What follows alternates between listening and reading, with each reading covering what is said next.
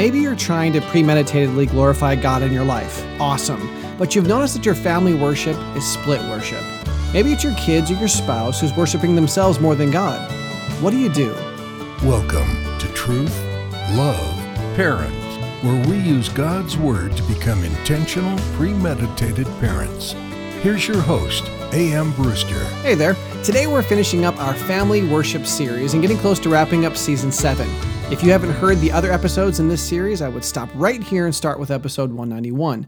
But if you're going to stick around, I want you to know that because of your awesome support in downloading and sharing, TLP is the number one iTunes podcast for Christian parents. And that's really cool. There are a lot of podcasts out there for parents, and many of them are doing little more than tickling itching ears. So for this podcast to be reaching so many people, that's a direct act of God, and I'm excited to be part of it. So if you haven't subscribed, you should totally do that. And if you haven't shared this podcast with a friend, for what are you waiting? If you haven't recommended us on Facebook or rated and reviewed us on iTunes, that would be fantastic too. All of those help introduce Truth Love Parent to more families all over the world. Just this year alone, we've been listened to in over 70 countries, many of which are in the 1040 window, which is a portion of the globe that's closed to gospel preachers. I praise God that He's allowing us to use the internet like this to point moms and dads to the glorious reality of being an ambassador parent. And if TLP has been a blessing to you and your family, you could also consider becoming a patron. Patrons are those people who commit to giving on a monthly basis. It can be as little as a dollar a month because everything helps. Kara is one of our faithful supporters, and she would strongly encourage you to join her as she worships God by supporting Truth Love Parent. Your giving allows us to cover cost of creating this content, but also helps us produce parenting resources. All this to say that we love what we do.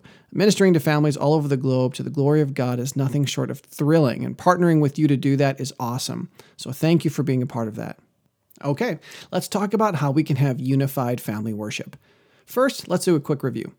During part one, we defined worship, and we learned that when we talk about family worship, we're talking about the average time that you and your spouse and your kids spend worshiping God or worshiping self. If the majority of the time is spent worshiping self, then we call that failed worship, and we talked all about that in part two. Last time we talked about split worship. That occurs when some of the people in the family are worshiping God, but the others aren't. And today we're going to discuss unified family worship. Lord willing, we're not just going to define it and see the blessings of it, we're also going to talk about how you can make it a reality in your family. And we've framed this entire study by looking at a number of Old Testament kings. Throughout the books of 1st and 2nd Kings and 1st and 2nd Chronicles, God summed up the success of many of their reigns by pointing out how they responded to the high places. There were kings who worshiped themselves at the high places, and there were kings who refused to do that, but they did allow failed worship to continue among the people.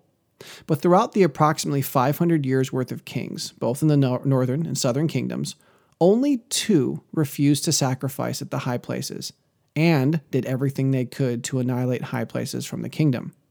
Only Hezekiah and Josiah had the courage to destroy the high places in the land of Judah. This is what God has to say about Josiah in 2 Kings 23 4 through 20. And Josiah commanded Hilkiah the high priest, and the priests of the second order, and the keepers of the threshold to bring out of the temple of the Lord all the vessels made for Baal, for Asherah, and for all the host of heaven. He burned them outside Jerusalem in the fields of the Kidron, and carried their ashes to Bethel. And he deposed the priests whom the kings of Judah had ordained to make offerings in the high places at the cities of Judah and around Jerusalem, those also who burned incense to Baal, to the sun and the moon and the constellations and all the hosts of the heavens. And he brought out the Asherah from the house of the Lord outside Jerusalem to the brook Kidron, and he burned it at the brook Kidron, and beat it to dust, and cast the dust of it upon the graves of the common people. And he broke down the houses of the male cult prostitutes who were in the house of the Lord, where the women wove hangings for the Asherah. And he brought all the priests out of the cities of Judah, and defiled the high places where the priests had made offerings, from Geba to Beersheba. And he broke down the high places of the gates that were at the entrance of the gate of Joshua, the governor of the city, which were on one's left at the gate of the city. However, the priests of the high places did not come up to the altar of the Lord in Jerusalem, but they ate unleavened bread among their brothers. And he defiled Topheth, which is in the valley of the son of Hinnom, that no one might burn his son or his daughter as an offering to Molech. And he removed the horses that the kings of Judah had dedicated to the sun at the entrance to the house of the Lord by the chamber of Nathan Melech, the chamberlain, which is, was in the precincts. And he burned the chariots of the sun with fire. And the altars on the roof of the upper chamber of Ahaz, which the kings of Judah had made, and the altars that Manasseh had made in the two courts of the house of the Lord, which he pulled down and broke in pieces and cast the dust of them into the brook Kidron. And the king defiled the high places that were east of Jerusalem, to the south of the Mount of Corruption, which Solomon the king of Israel had built for Ashtoreth, the abomination of the Sidonians, and Chemosh, the abomination of Moab, and for Milcom, the abomination of the Ammonites. And he broke in pieces the pillars, and cut down the Asherim, and filled their places with the bones of men. Moreover, the altar at Bethel and the high place erected by Jeroboam the son of Nebat, who made Israel to sin, that altar with the high place he pulled down and burned, reducing it to dust. And he also burned the Asherah. And as Josiah turned, he saw the tombs there on the mount. And he sent and took the bones out of the tombs and burned them on the altar and defiled it, according to the word of the Lord that the man of God proclaimed, who had predicted these things. Then he said, What is that monument I see? And the men of the city told him, It is the tomb of the man of God who came from Judah and predicted these things that you have done against the altar at Bethel. And he said, Let him be, let no man move his bones. So they let his bones alone, with the bones of the prophet who came out of Samaria. And Josiah removed all the shrines also of the high places that were in the cities of Samaria, which kings of Israel had made, provoking the Lord to anger. He did to them according to all that he had done at Bethel. And he sacrificed all the priests of the high places who were there on the altars and burned human bones on them. Then he returned to Jerusalem. wow. Now, I read that entire passage for many reasons, but I'm going to talk about it in more intimate detail in a moment. Let's first consider Hezekiah. 2 Kings 18 1 through 7 says, In the third year of Hoshea, the son of Elah, king of Israel, Hezekiah, the son of Ahaz, king of Judah, began to reign. He was 25 years old when he began to reign, and he reigned 29 years in Jerusalem. His mother's name was Abi, the daughter of Zechariah, and he did what was right in the eyes of the Lord, according to all that David his father had done. He removed the high places and broke the pillars and cut down the Asherah, and he broke in pieces the bronze serpent that Moses had made, for until those days the people of Israel had made offerings to it. He trusted in the Lord, the God of Israel, so that there was none like him among all the kings of Judah after him, nor among those who were before him. For he held fast to the Lord he did not depart from following him, but kept the commandments that the Lord commanded Moses. And the Lord was with him. Whenever he went out, he prospered. He rebelled against the king of Assyria and would not serve him. And 2 Chronicles 31 20 through 21 says of him, Thus Hezekiah did what was good and right and faithful before the Lord his God. And every work that he undertook in the service of the house of God and in accordance with the law and the commandments, seeking his God, he did with all his heart and prospered. Now, before we talk about the practical applications of these passages for your family, I also want to point out two really cool things that God did for these kings. Now, keep in mind that of the approximately 40 kings of Israel, these were the only two who wiped pagan rituals from the land. So it should make all the sense in the world to hear that, other than King David himself, these two kings were the only ones who brought major revivals to the land of Judah. Now, I realize that the idea that everything rises and falls on leadership can be biblically dissected, but I hope you see the, cor- the correlation. When kings sacrificed at the high places, the people followed right along, and the nation failed to glorify God. When the kings refused to participate, but allowed the people to continue their self worship, the nation failed to glorify God. But when the king set the example and did everything they could to annihilate self worship in the form of high places, God used them to light the fires of revival among the people. Not only that, but Isaiah 37 36 tells us of an amazing miracle the Lord did specifically for Hezekiah, the king whom God said was like the best one that Israel ever had. It reads, And the angel of the Lord went out and struck down 185,000 in the camp of the Assyrians. And when people arose early in the morning, behold, these were all dead bodies. Let me set the stage. Number one, God frequently allowed his chosen people to be overthrown by foreign nations. In fact, he promised that it would happen when they turned from him. Number two, Hezekiah had been faithful and led his people in following God. So, number three, the Assyrians had surrounded Jerusalem and put out the ultimatum. The general called Hezekiah a liar and he blasphemed God. So, number four, Hezekiah does what any man of God would do he prays. And God told Hezekiah through the prophet Isaiah that the Lord would be victorious. And that evening, the angel of the Lord, the pre incarnate Christ himself, killed 185,000 Assyrians. Now, I've encountered many people in my life and ministry who bemoan not seeing miracles in their day.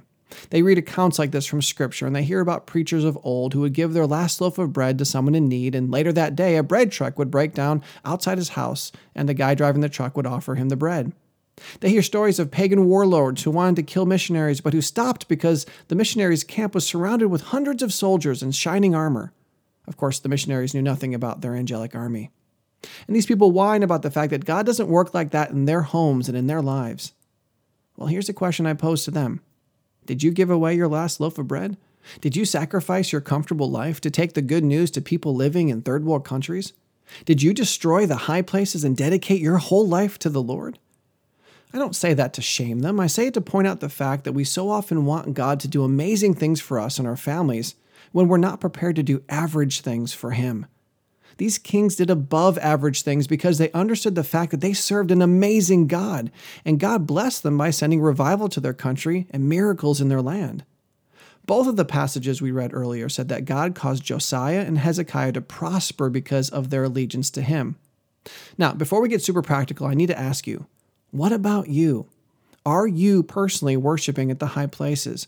Are you living your life with very little thought to God? Do you do what you do for the comfort or satisfaction or the benefit you think you'll receive?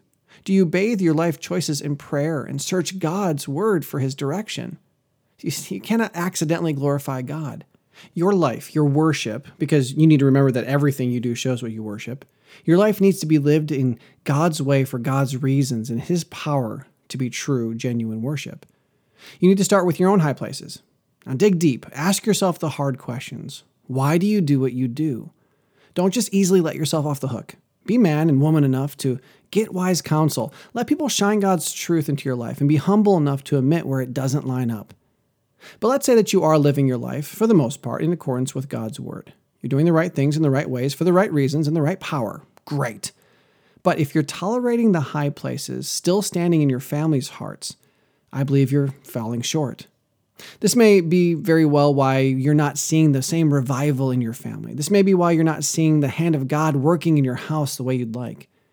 So maybe you're in that position. Maybe you're trying to premeditatively glorify God in your life, but you've noticed that your family worship is split worship. Maybe it's your kids or your spouse who's worshiping themselves more than God. What do you do? Well, here we go. Number one, you need to actively keep the high places of self worship from creeping back up in your own life. You need to be vigilant. 1 Peter 5 8 says, Be sober minded, be watchful. Your adversary, the devil, prowls around like a roaring lion seeking someone to devour. The moment we stop mowing the lawn, the weeds grow. The same is true for our spiritual lives. We need to be, on a moment by moment basis, actively following Christ. Number two, like I've said time and time again, no one can worship God who doesn't have a relationship with Him. Our first responsibility to our kids is to be an evangelist parent. Nothing is more important than helping your child to know they have a genuine relationship with God. And that's a very specific application of our overall goal to be an ambassador of God in our families by fulfilling the two pronged task of educating your family about God and interpreting life for them when they ignore God's truth and live in a delusion. And you do that time and time and time again until God does the work in their heart necessary for them to submit to and choose to follow Him. Number three, if your family professes to be born again and appears to be double minded, which means they vacillate between worshiping God and worshiping self, then I encourage you to follow the example of Hezekiah and Josiah. Now, last time I acknowledged that removing the actual high places in Jerusalem is a very different task than removing the self worship from another person's heart. In fact, the latter can't be done by anyone but the person themselves and God. Even though Josiah destroyed and desecrated the high places, he didn't have any power to change the heart of the people. And yet, God used his outward actions to bring inward revival. So, what do we do? Have any of you ever wondered why I chose the cover art I did for this series? It's a picture of a man and a wife holding up a very large bowl of vegetables. We considered many images of modern worship, but they all missed the mark for this series. However, this image perfectly illustrated our purpose. Each member of the family must lovingly assist the other members to worship God with their lives. They can't do it for them, but they can help them. So let's pull together some principles from the passages we read earlier to see how we can best help our family truly worship God with their lives. Number one, figure out where in your house God is not allowed, then invite Him in. We did a whole episode about this concept. You can listen to it on episode 125 as a follow up to today's study. The basic question addressed in that show was Is there anywhere in your home that God isn't talked about, prayed to, or actively worshiped? If there are any areas like that, then you know there are some high places in your home, places where self is worshiped instead of God. When it comes time to address these godless corners of your home and life, number two, make the issue about loving God and not about a list of do's and don'ts. In 2 Chronicles 31:21, we read that Hezekiah undertook in the service of the house of God and in accordance with the law and the commandments, seeking his God, he did with all his heart. I love the personal pronoun there. God was his God. Rarely do we have a romantic relationship built on a list of do's and don'ts. Usually, the care we have for one another keeps us from wanting to hurt the person we love. If my wife is allergic to certain flowers, I'm not going to pick those flowers for her because I love her, not because she laid down an edict that I shall not get her those flowers. Now, it's true that God has written out his law, but that doesn't detract from the fact that our obedience of the law is going to be rooted in our love for God. If you love me, you keep my commandments, not just mere adherence to a list. And when we make a big deal of God, His person, His love, His power, His awesomeness, then it makes it easy to do number three hate sin, but keep the commandments of the Lord. Like I alluded to on the last point, when we see our need for His grace, we will desire to serve Him. I have a friend who would often pray, Dear God, help us to hate sin and love you more. The two go hand in hand. We just finished a series about the 10 things parents should hate. Our kids need to understand that those truths and, and see it lived out in our lives. But it can't simply be about taking a stand against sin, it must be beautifully complemented by our love of righteousness. This devotion to God and detestation for evil must then motivate the next point. Number four, remove the negative influences but celebrate the things that glorify God. If you want to help your children tear down the high places in their lives, you need to start with the obvious external areas. What items, belongings, activities, schedules, and the like are providing your children an easy excuse to worship self? This can be anything from the sport they sacrifice to themselves, their entertainment system, their bedrooms, their music, or their toys. And you probably noticed that nothing I mentioned was inherently sinful. We all know we need to remove the drug paraphernalia and liquor and wicked music and pornography, but what about the otherwise good things? Do you remember the 2 Kings 18 passage?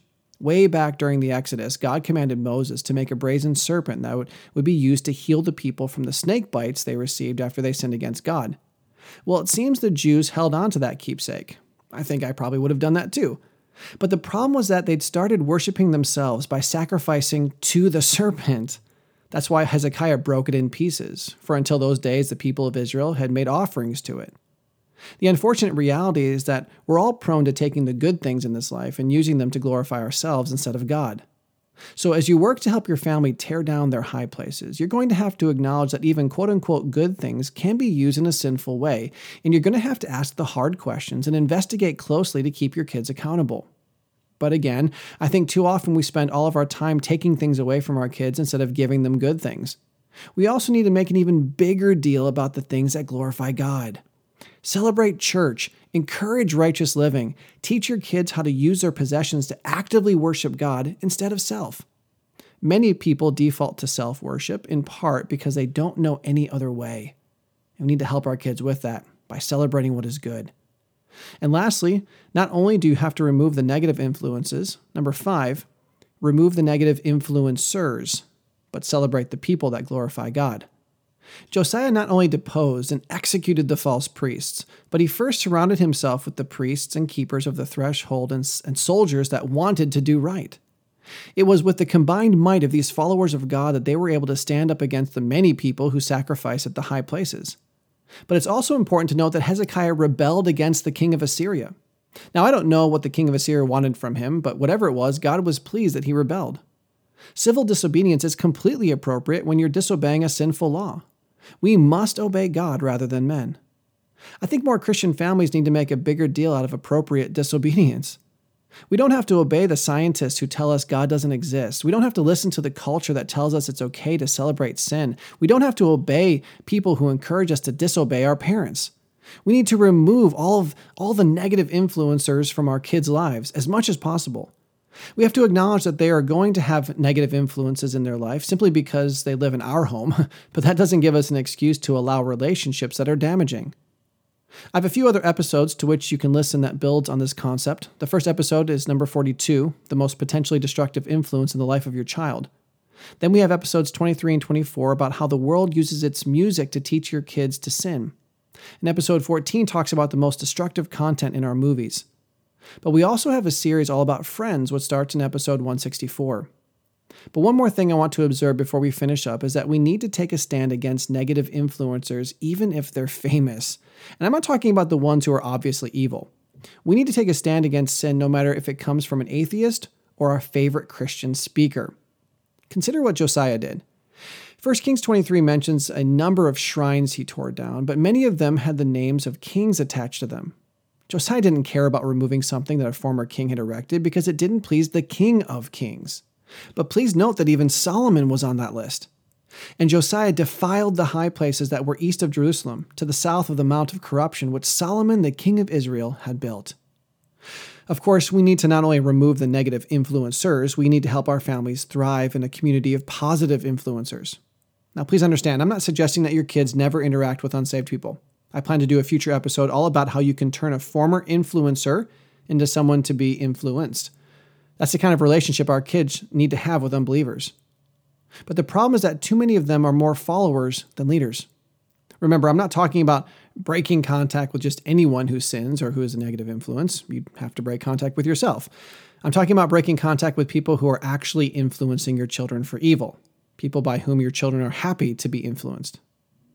Now, thanks for sticking with me. I knew this episode would be longer as we finalize our thoughts of family worship. But before we go, I want to do a quick review of today's content and then add a few closing thoughts. But before we do that, please share this episode and download the episode notes. And be sure to subscribe so you don't miss our next episode God's Cure for Family Strife. So, do you want to help your family tear down the high places in their lives? The places they sacrifice to self instead of God? Number one, figure out where in your house God is not allowed, then invite him in. Number two, make the issue about loving God, not about a list of do's and don'ts. Number three, hate sin, but keep the commandments of the Lord. Number four, remove the negative influences, but celebrate the things that glorify God. Number five, remove the negative influencers, but celebrate the people that glorify God. These steps should create an atmosphere that God can bless and in which God can start a revival. And lastly, consider some of the final comments concerning Hezekiah in Kings.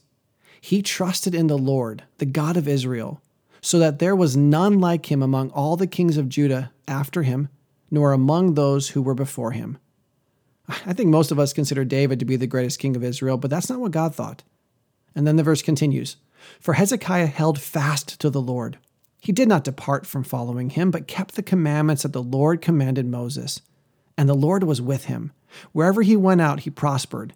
He rebelled against the king of Assyria and would not serve him. There you have it. Do you want to be a parent who God can use to establish true family worship? Trust the Lord. Hold fast to him. Do not depart from following him. Keep his commandments and feel free to rebel from sin. And then trust God to prosper you and your family. To that end, I'll see you next time. Truth, love, parents is part of the Evermind Ministries family and is dedicated to helping you become an intentional, premeditated parent. Join us next time as we search God's Word for the truth your family needs today.